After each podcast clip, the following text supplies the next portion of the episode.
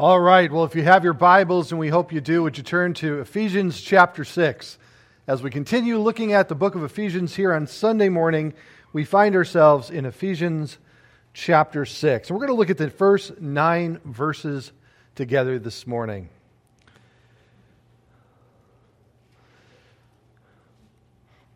Let's begin in verse 1. Children, obey your parents in the Lord, for this is right. Honor your father and mother, which is the first commandment with promise, that he may be well with you and that you may live long on the earth. And you, fathers, do not provoke your children to wrath, but bring them up in training and admonish them in, of the Lord. Bondservants, be obedient to those who are your masters, according to the flesh, with fear and trembling, in sincerity of heart as to Christ, not with eye service as men pleasers, but as bondservants of Christ, doing the will of God from the heart, with good will doing service as to the Lord and not to men, knowing that whatever good anyone does, he will receive the same from the Lord, whether he is a slave or free. And you masters, do the same thing to them, giving up threatening, knowing that your own master also is in heaven, and there is no partiality with him. When it comes to the family unit, we have seen more and more dismantling of it as the years have gone on.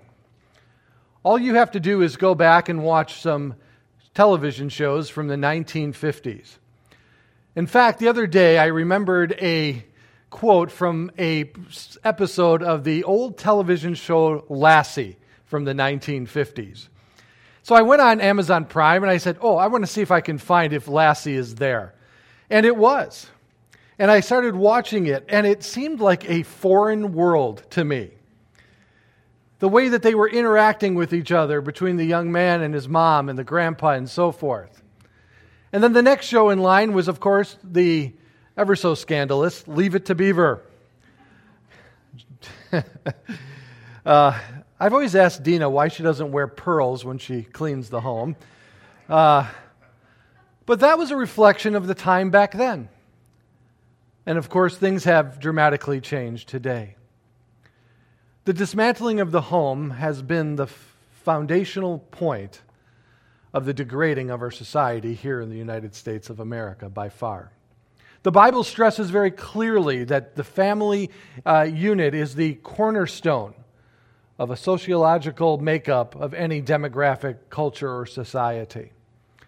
And as we things can, see things continue to change, we are slipping more and more into the ideas that are given to us by Paul concerning the perilous times that the last days occur. But Paul, here writing to the Ephesian church, Christians, mostly Gentile, who have come to saving faith in Jesus Christ, he is now instructing them and continuing his instruction that he began in chapter 1 by first reminding all of the Christians of the blessings that they have in Jesus Christ in heavenly places. Moving then on to chapter 2, reminding them of the incredible grace that all of us as Christians have experienced. Moving into chapter 3, uh, he then continues his ideas and tells how this is possible and how grace is able to be ex- uh, shown to us and extended towards us through Christ. As we come to chapter 4, we are reminded that Paul now exhorts us to walk worthy of the calling in which we have been called. And in chapter 5, he now sets the standard that every Christian should walk in love in the light of the knowledge of Jesus Christ and wisely, knowing that the days in which we occupy are evil. Concluding in verse 21 of chapter 5, submitting to one another in the fear of God. Then, to illustrate that or to practically apply that, he then moves on into the, excuse me, family talking about husbands loving their wives as Christ loves the church, wives submitting unto their husbands and giving them the due respect that they are required, which we talked about last week. But now we move in to the area of parenting and children. Now, this is by no means an exhaustive look at this subject. The Bible has a lot to say about parenting. And we know that here in the United States, there are a lot of different philosophies concerning the manner in which children should be raised. A lot of the controversy comes around the idea of how children should be disciplined. My dad had no um, confusion or uh, complications about discipline at all. And, uh, well, let's just say that after some discipline, I spent a lot of time standing up. But those days are far gone. But the lack of discipline from parents towards their children has truly contributed to the society in which we see around us. Parenting, parents have forgotten that their first and foremost responsibility to their children is to be parents, not their friend, but their parent. I believe that we do our children a absolute disservice by not fulfilling that role. We are the ones that God will hold accountable for the manner in which we raised our children. And there are many worldly philosophies that Christians have adopted that are contrary to Scripture when it comes to parenting.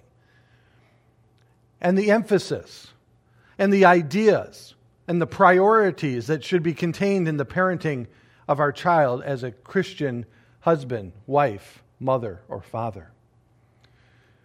Let us understand that the majority of what our children learn is not so much from what we say, it's not what we, are, we taught, but more what they caught by the manner in which we live our lives. We can talk about our relationship with God, the necessity of our faith, the uh, reliability and the infallibility of Scripture, but if we don't live that out in our personal lives, they are not going to take us seriously. And unfortunately, in many cases, Parents don't understand that they are not building and training their children up in the Lord. They are actually tearing them down unintentionally by their personal lack of responsibility in walking the way Christ has asked, asked them to walk. But Paul begins in verse 1 by addressing children directly, which is very interesting. Paul, writing to children, reminds us that when this letter was re- read out loud, as the church gathered, these letters would be read, just like we're reading them here today. Paul anticipated that the children would be listening also. And of course, they would hear that this portion of the letter is being addressed to them. And then, undoubtedly, the parents then would take them home and explain to them what Paul meant by this in his apostolic authority. So at this point, if you want to go and run and grab your kids from Sunday school and bring them back so they get it firsthand, no, don't do that.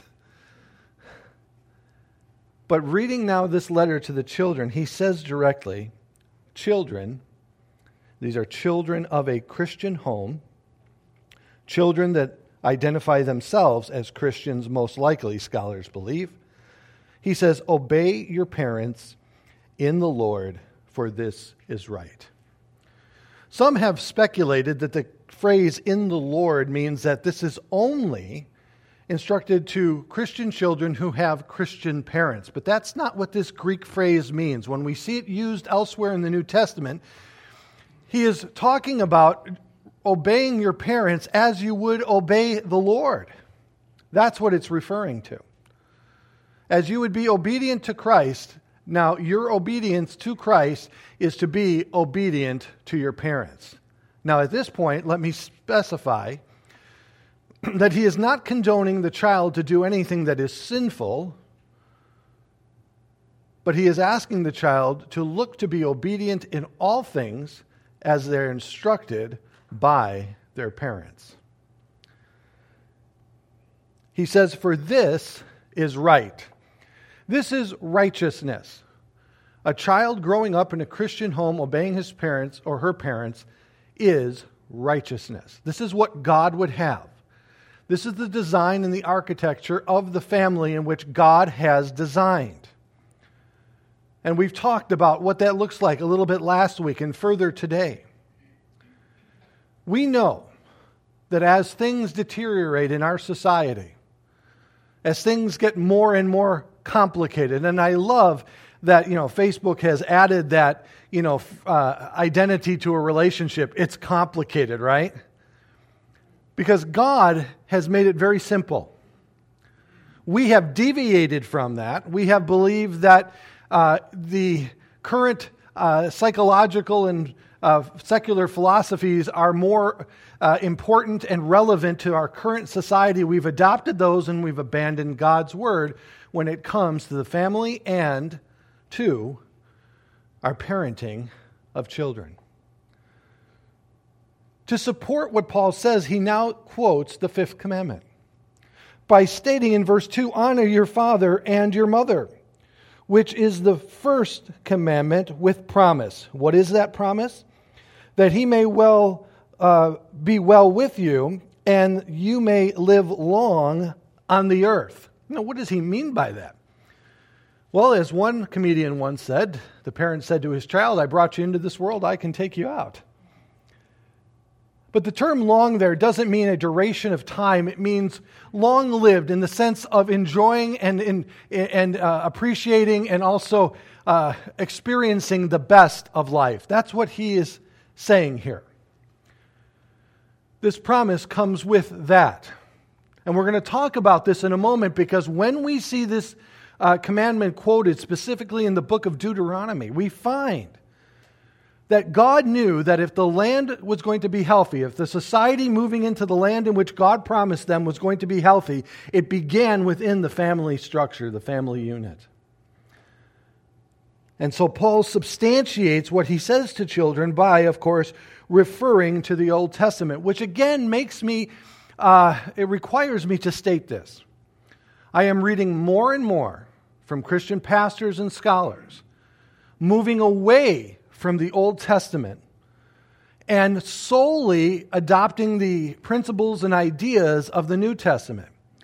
But you can't read a book of the New Testament without the Old Testament having been quoted. The Old Testament is vital to your understanding of the New Testament.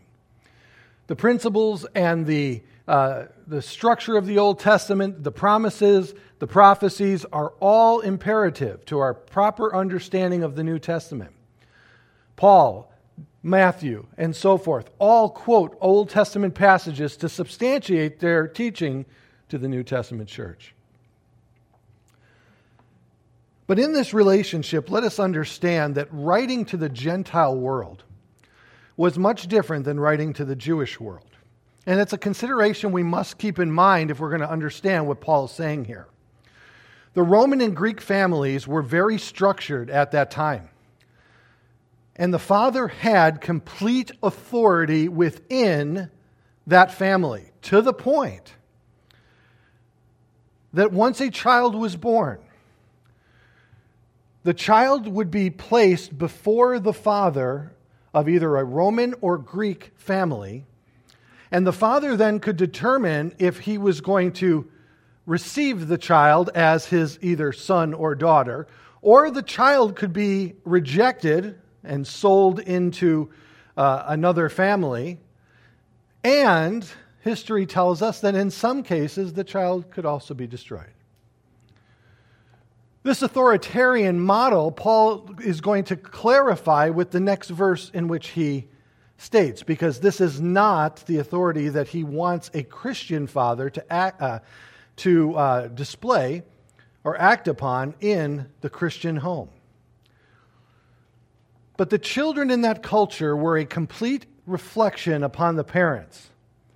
This often kept children in line, knowing that if they were to do something that bring a reproach upon their parents, it could be very detrimental to them being expelled from the family, uh, you know, again, sold in some cases. Trust me, my dad would have sold me, you know, right away if he could have. In some cases, I provoked him so badly. But Paul wanted to make sure that the fathers, the Christian fathers who were Gentiles, knew that this was unacceptable and that the manner in which the father not only received the child but raised the child was very important to God. And so in verse 3, I'm sorry, verse 4, excuse me, notice, and you fathers, he directly now addresses dads. Do not provoke your child to wrath, but bring them up in the training and admonition of the Lord. This was the direction, since the fathers played that role in their child's life, had that authority within the family Paul felt it necessary to instruct the dads on how to exercise that authority. And there's a lot here to unpack. There's a lot here that we need to see. First, let us understand that the provocation of anger, what does he mean by that? That's a good question. Glad you asked it. Fathers could be very harsh towards their children in that culture. Again, it was part of their authoritarian position. And it was taken very seriously within that culture. And of course, fathers apart from Christ were not governed by the principles of love, training, and admonition. And they could be very harsh towards their kids. The kids would grow angry towards their parents. And Paul says, don't look to this manner of raising your child always blaming them unfairly, unfairly disciplining them, showing favoritism one child above the other, belittling them before their family. As one commentator wrote, he said, The first is that fathers are not to provoke their children to anger. Instead, he commands them to properly care for children in such a way that they will grow in their Christian faith. Fathers are to nourish, that is the word uh, uh, admonition there, their children, so that they will be properly cultivated. The direction of nourishment is described as being related to the children's discipline and instruction in the Lord. One historian tells us, the Greek writer Meander, the Greek writer Menander, for instance, he wrote, A father who is always threatening does not receive much reverence and one should correct a child by not hurting him, but persuading him. Another writer wrote at that time Do not be harsh with your children, but be gentle. Again, that was addressing the cultural unbalance of that time. Again, that authoritarian position was uh, manifested and del- uh, you know, displayed in that way towards their children. And this was a real problem, and Paul did not want the Christian church, the Christian family, to do that. Does that mean that we should not discipline our children? Does that mean we should not have standards of morality for our children? Does that mean that we should not have a clear definition of right and wrong that we expect our children to live in? And the answer is no, we should have all of those things substantiated. But let's make it clear that throughout the Old Testament there have been occasions after occasions, incidents after incidents, where the father failed in their developing of their children and it came back and bit them in horrific ways. For example, the Old Testament tells us clearly that David pampered Absalom. And as a result, he set him as a bad example. And the results were tragic as Absalom tried to overthrow his father. When Eli, the priest, failed to discipline his sons, and they brought disgrace to Eli's name and the defeat to the nation of Israel by bringing strange fire.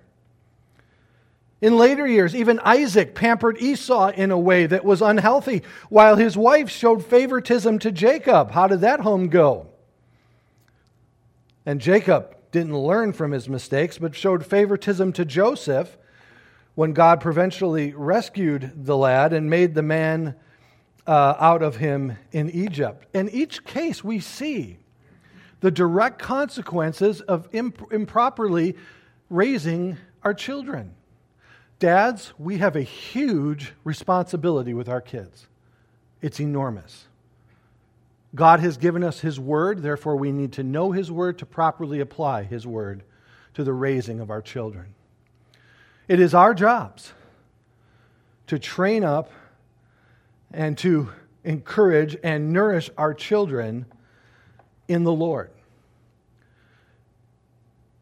One writer wrote, he says, Here we find a balanced growth that includes intellectual, physical, spiritual, and social.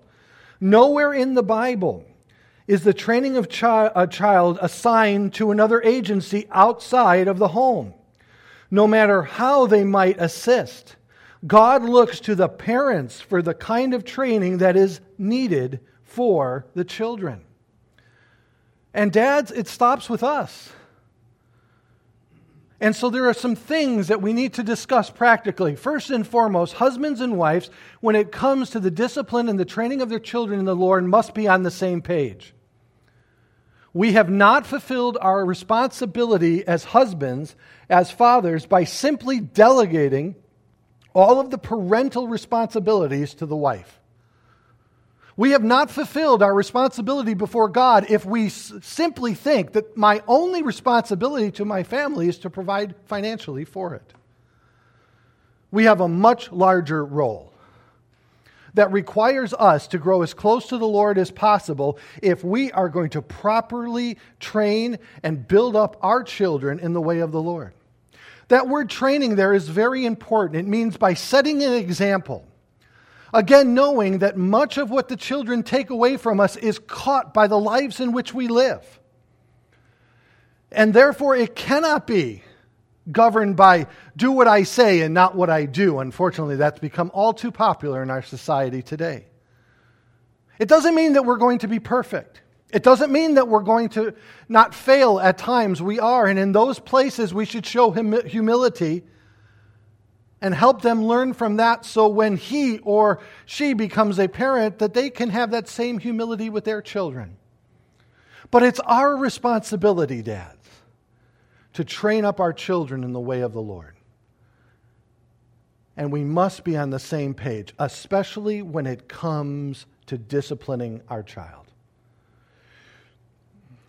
The method of discipline to me is secondary to the effectiveness of that discipline.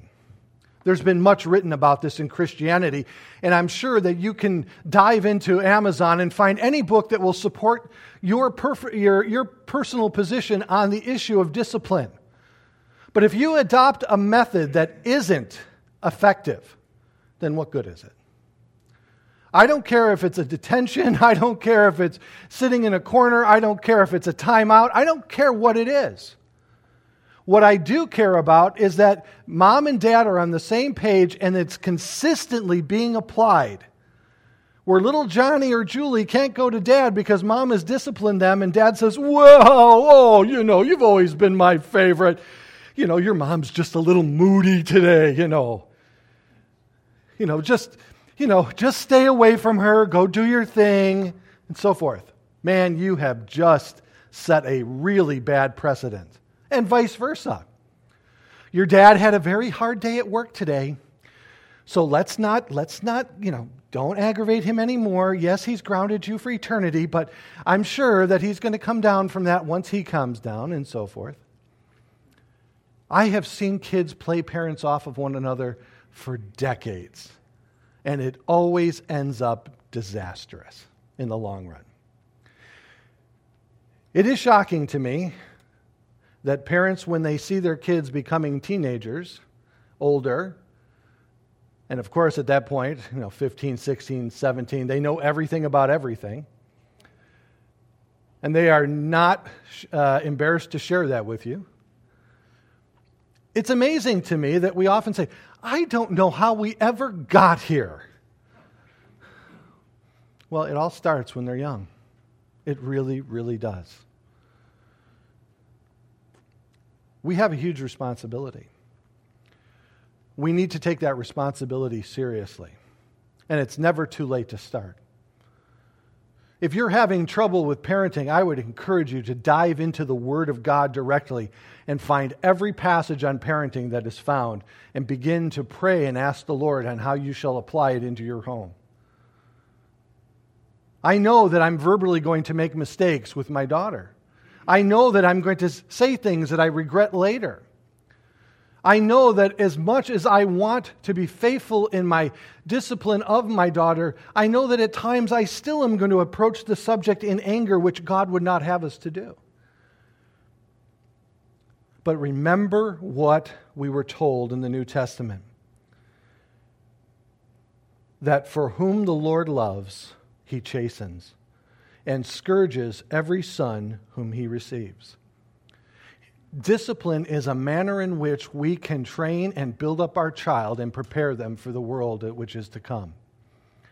Now, let's be honest, folks. I've talked to many of you. My wife and I have talked about this. We could have never anticipated 22 years ago that our daughter would be facing what she is facing in the world today.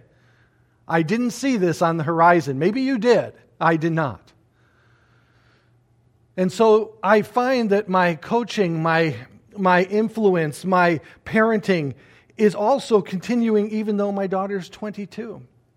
And one of the ways that we can be effective at this point, in this stage of the relationship, is to remain approachable by our children, to allow them to approach us and to talk with us, that they can work through the issues in which they are facing personally because they are processing things that we have never had to contend with, aren't they? And parenting has absolutely become complicated.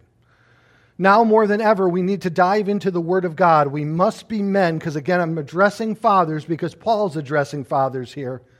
We must be men of the Word of God. And we must pray it through. And it's going to be challenging, it's going to be hard, but uh, please, let us cease with the idea that now that they're 18, my influence on them, my training has ceased. No, they've become responsible in the world, and I think that can be debated, you know. But that being, but that being the key, I find that it's continuing on. Before my dad died, as I was thinking back over the course of his life, as I was sitting there with him in, in the hospital, there was a period of my time where I just did not want to hear a word that he had to say. But after my daughter was born and after she was growing and so forth, I found that my dad's wisdom was incredibly helpful and needed. I realized that I could learn from what he had experienced. It was so important to Solomon that his children learn from the wisdom that he had gained.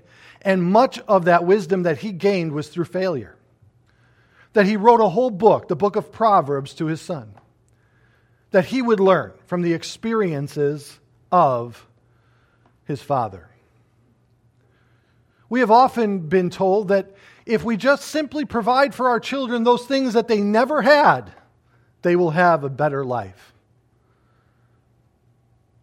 But I believe that if we are going to teach them and help them to understand the value of money, understand what it requires to support a family, we have to get them into areas where that can be taught, such as working, and not just handing them things, showing them that there's a value in the necessity that they produce and work for it if we're going to train up our young men, if we're going to train up our young ladies.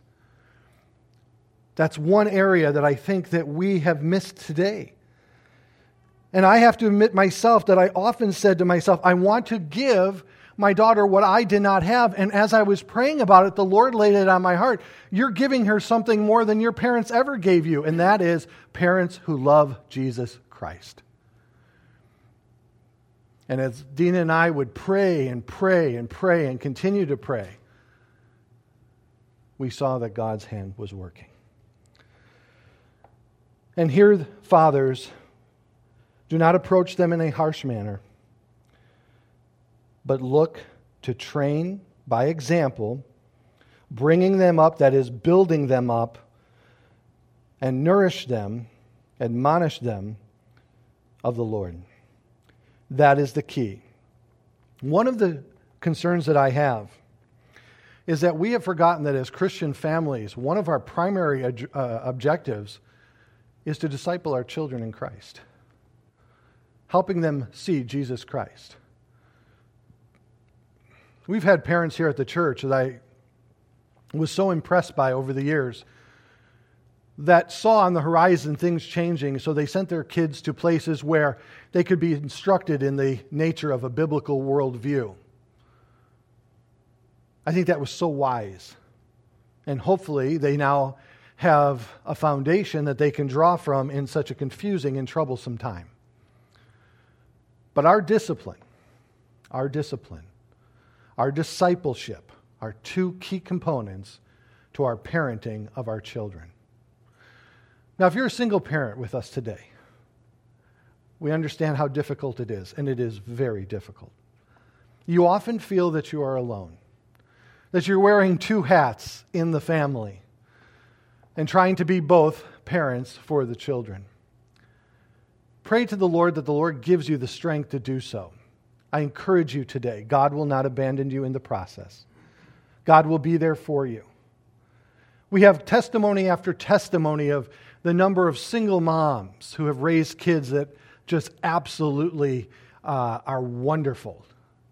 And so God understands and is gracious in the situations that you find yourself. But let us also understand that we have now ample evidence that the role of the father in the child's life is imperative, don't we? Study after study has been done about this. I have seen newspaper articles written about this. And yet, fathers seem to be absent in their children's lives. Oh, no, I'm not saying that they're physically absent. In many cases, they're physically present.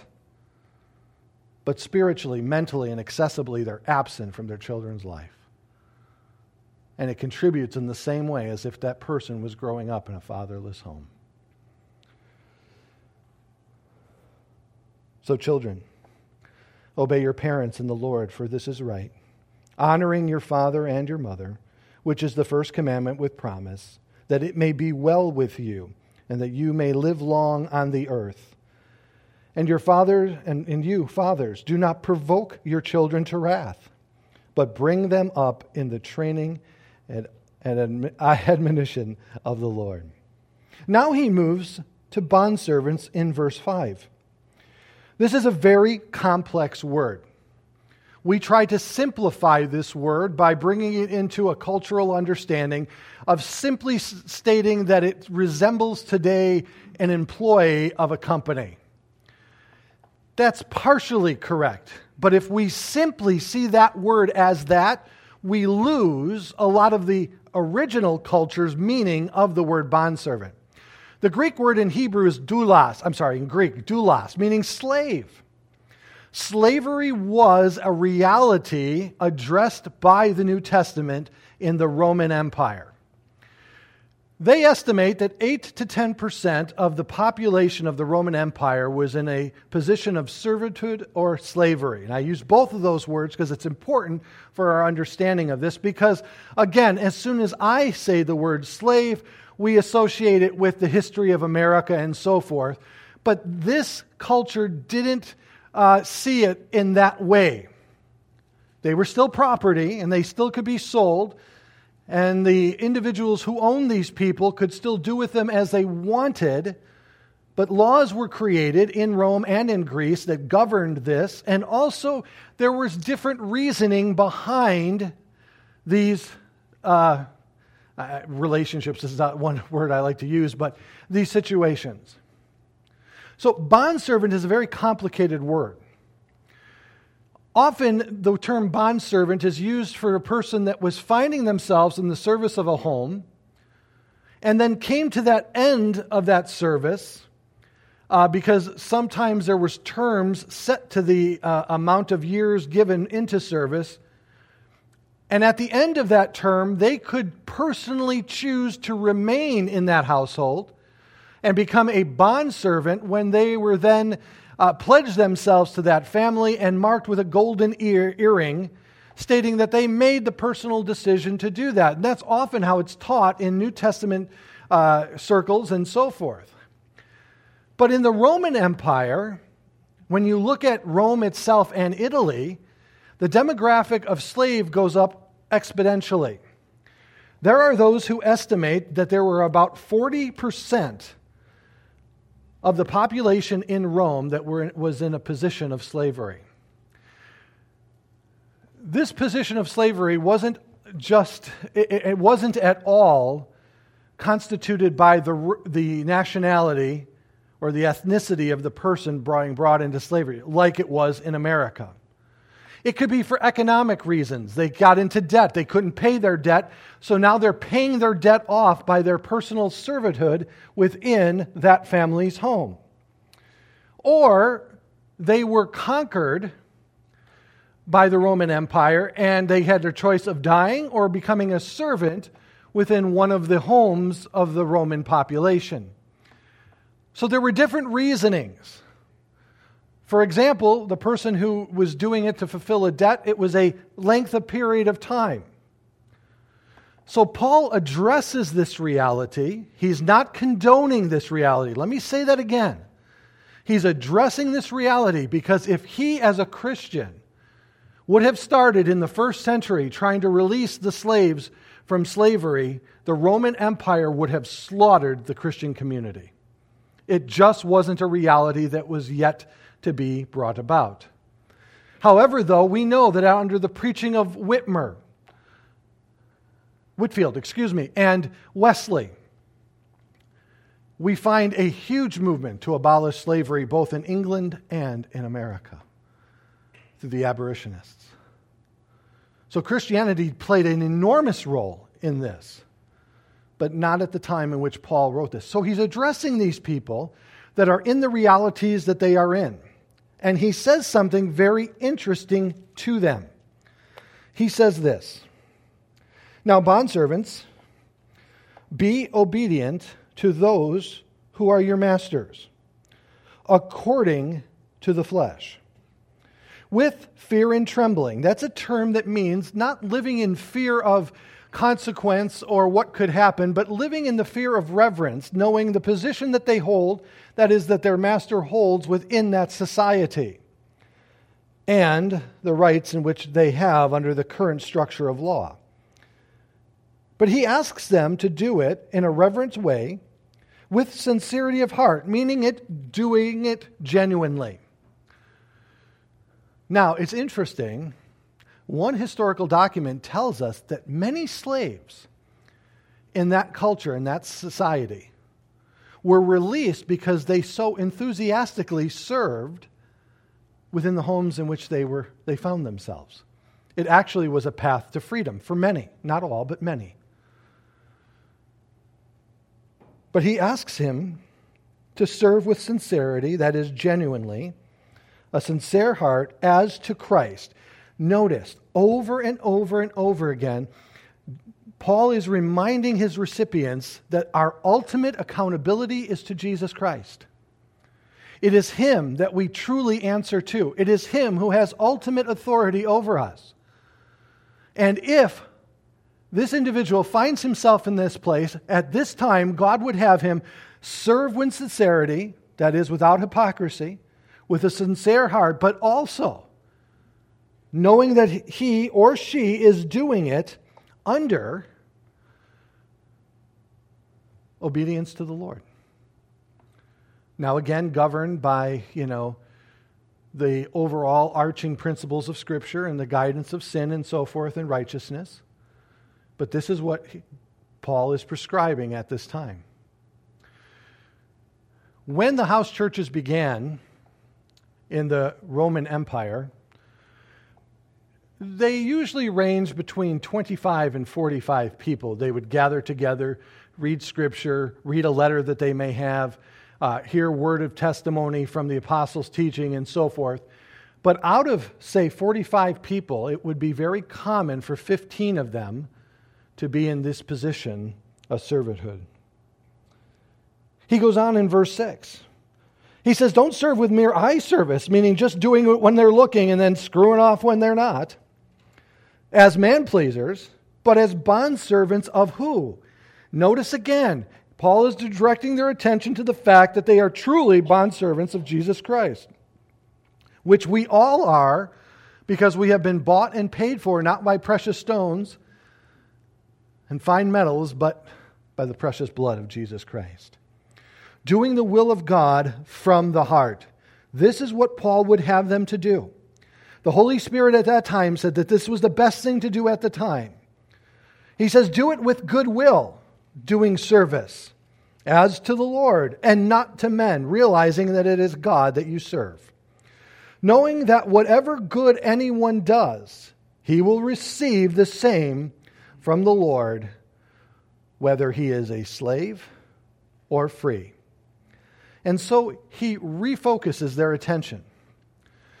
Now, this is something that our culture just cannot comprehend, and that's why often when pastors teach on this, they, of course, uh, apply it and give it as an illustration of the relationship between an employee and their boss the employee or the company that you work for. Now, many of you may feel that you're slaves to your companies.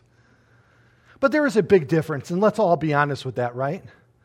If you don't like it, you can quit, and Chick fil A is hiring every single day in Schaumburg. We have the privilege of going somewhere else to work, don't we? And now it's becoming even more difficult, isn't it? As private corporations are now mandating that certain vaccines be received, or you cannot come on the property, or you cannot work for the company. The Department of Justice says this is legal for them to do. And obviously, they believe that this is a way to encourage and to further or overcome hesitancies that some may have concerning the vaccine. But you really haven't read history well if you believe that, right?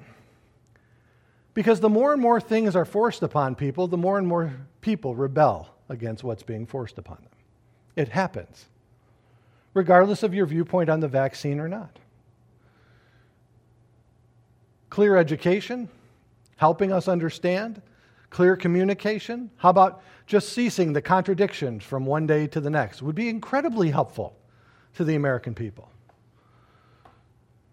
But the problem is, is that they have now been given the legal authority to do this, and now you, as an individual, will have to decide if that's something that you want to fight or if it's something that's going to cause you to seek another job. The economic experts that I read all state that they believe we are going to see a seismic shift in employment with roughly 40% of the workforce quitting their jobs in the next three to four months. For many different reasons, not simply due to the vaccine mandate, but for many different reasons. Being at home for the last year, many have thought that why, do, why in the world would I ever want to go back to an office environment and work for Michael Scott? You know. But now we see that people are now rethinking their lives. That's what happens when you give people a lot of time to contemplate and think of things. So, I want to make it clear as a Bible teacher that we have to take the cultural, historical culture into consideration when interpreting these verses. Yes, an application would be semi appropriate to say that we as employees have to understand that when we go to our places of employment, we are working unto the Lord as Christians. And we have the responsibility of glorifying Him in everything we do in our workplace. Many you know, don't realize that their workplace could be the greatest place of evangelism that exists if we live for the glory of God. And he doesn't just simply stop there. He continues in verse 9 to address those who were, who were masters at that time, who were Christians. Boy, I bet you they had a dilemma in their heart. And he says to them, You masters, do the same. Oh, that's interesting. He is saying this very clearly that you have the same responsibility because you, in the position that you are, are still ultimately responsible to Jesus Christ. That's what he's saying here. And number one, he says, you need to watch out for the welfare of those who are in servitude to you. And he says, give up threatening, trying to motivate people in that way, being harsh and treating them in that regard. Knowing that your own master, notice that, I love how he always brings it back to their relationship to God, also is in heaven. And there is no partiality with him. God does not favor you over those people who are in servitude to you simply because You are a master and they are a bondservant. God looks at both of you in the exact same way. This was the whole premise behind what our founding fathers wrote that we are all equal in the sight of God, created in His image. That's what they were getting to. And that's what they wanted to see in our society and play out. And I will tell you, in my personal opinion, the pursuit of leveled equity across our social system is not going to produce what they think it's going to produce. But he says here very clearly that they were, not, they were to seek the welfare of those individuals, they were not to threaten him. That he, as a master, was to be submitted unto the Lord, and he must not play favorites amongst them. Now, there's a couple things I'd like to leave you with this morning, if I may. Number one, in Deuteronomy, when the fifth commandment is mentioned, it says to the people who are listening to him that when you get into the land, by observing these things, you will have uh, the society that I, requ- I want and I require, and it, you will be blessed. But notice, if you will, if you turn with me in your Bibles to 2 Timothy chapter 3, verses 1 through 5.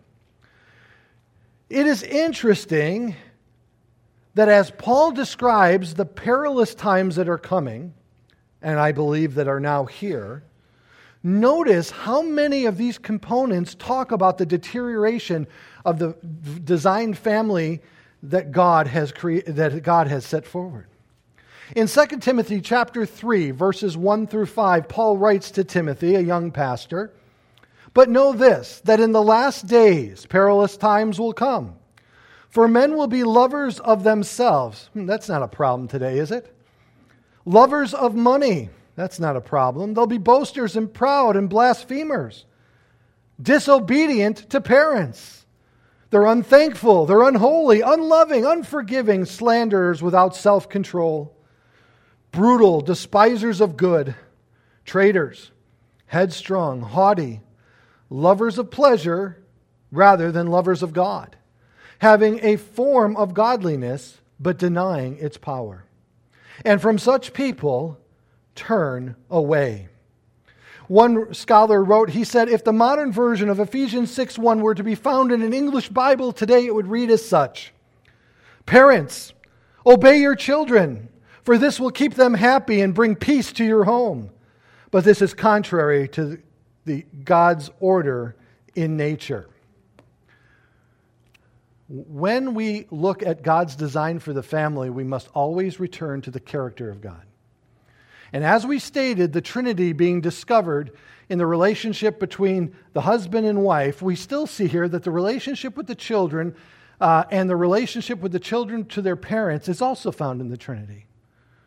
Remember that Jesus Christ himself prayed that his desire was to glorify his Father in heaven, and he did so by obedience. Notice what he says when he prays. And Jesus spoke these words, as John writes. He lifted up his eyes to heaven and said, Father, the hour has come. Glorify your Son, that your Son also may glorify you. And three verses later, in that same prayer, in John 17, Jesus writes, I have glorified you on the earth. I have finished the work which you have given me to do. Jesus saw that the manner that he could glorify God the Father was through his obedience to the will of his Father. Though equal with the Father, he subjected himself to the Father's will. As he prayed in the garden also, not my will, but your will be done, after asking the cup to be passed from his hands. This is the structure that God has designed the, the family to work. It is greatly lacking. And we as Christians are the ones that God will hold responsible for this uh, design in which He has given us. It's never too late to start. You may be at a different season with your children, but wherever they are right now, you can become the father that God would have you to be.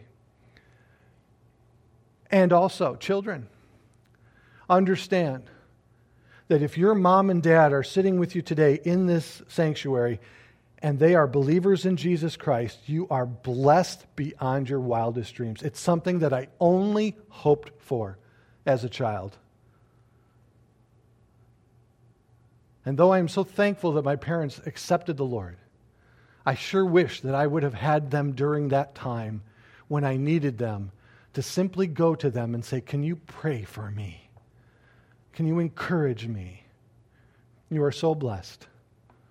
See it as a blessing and allow God to work in what God has designed.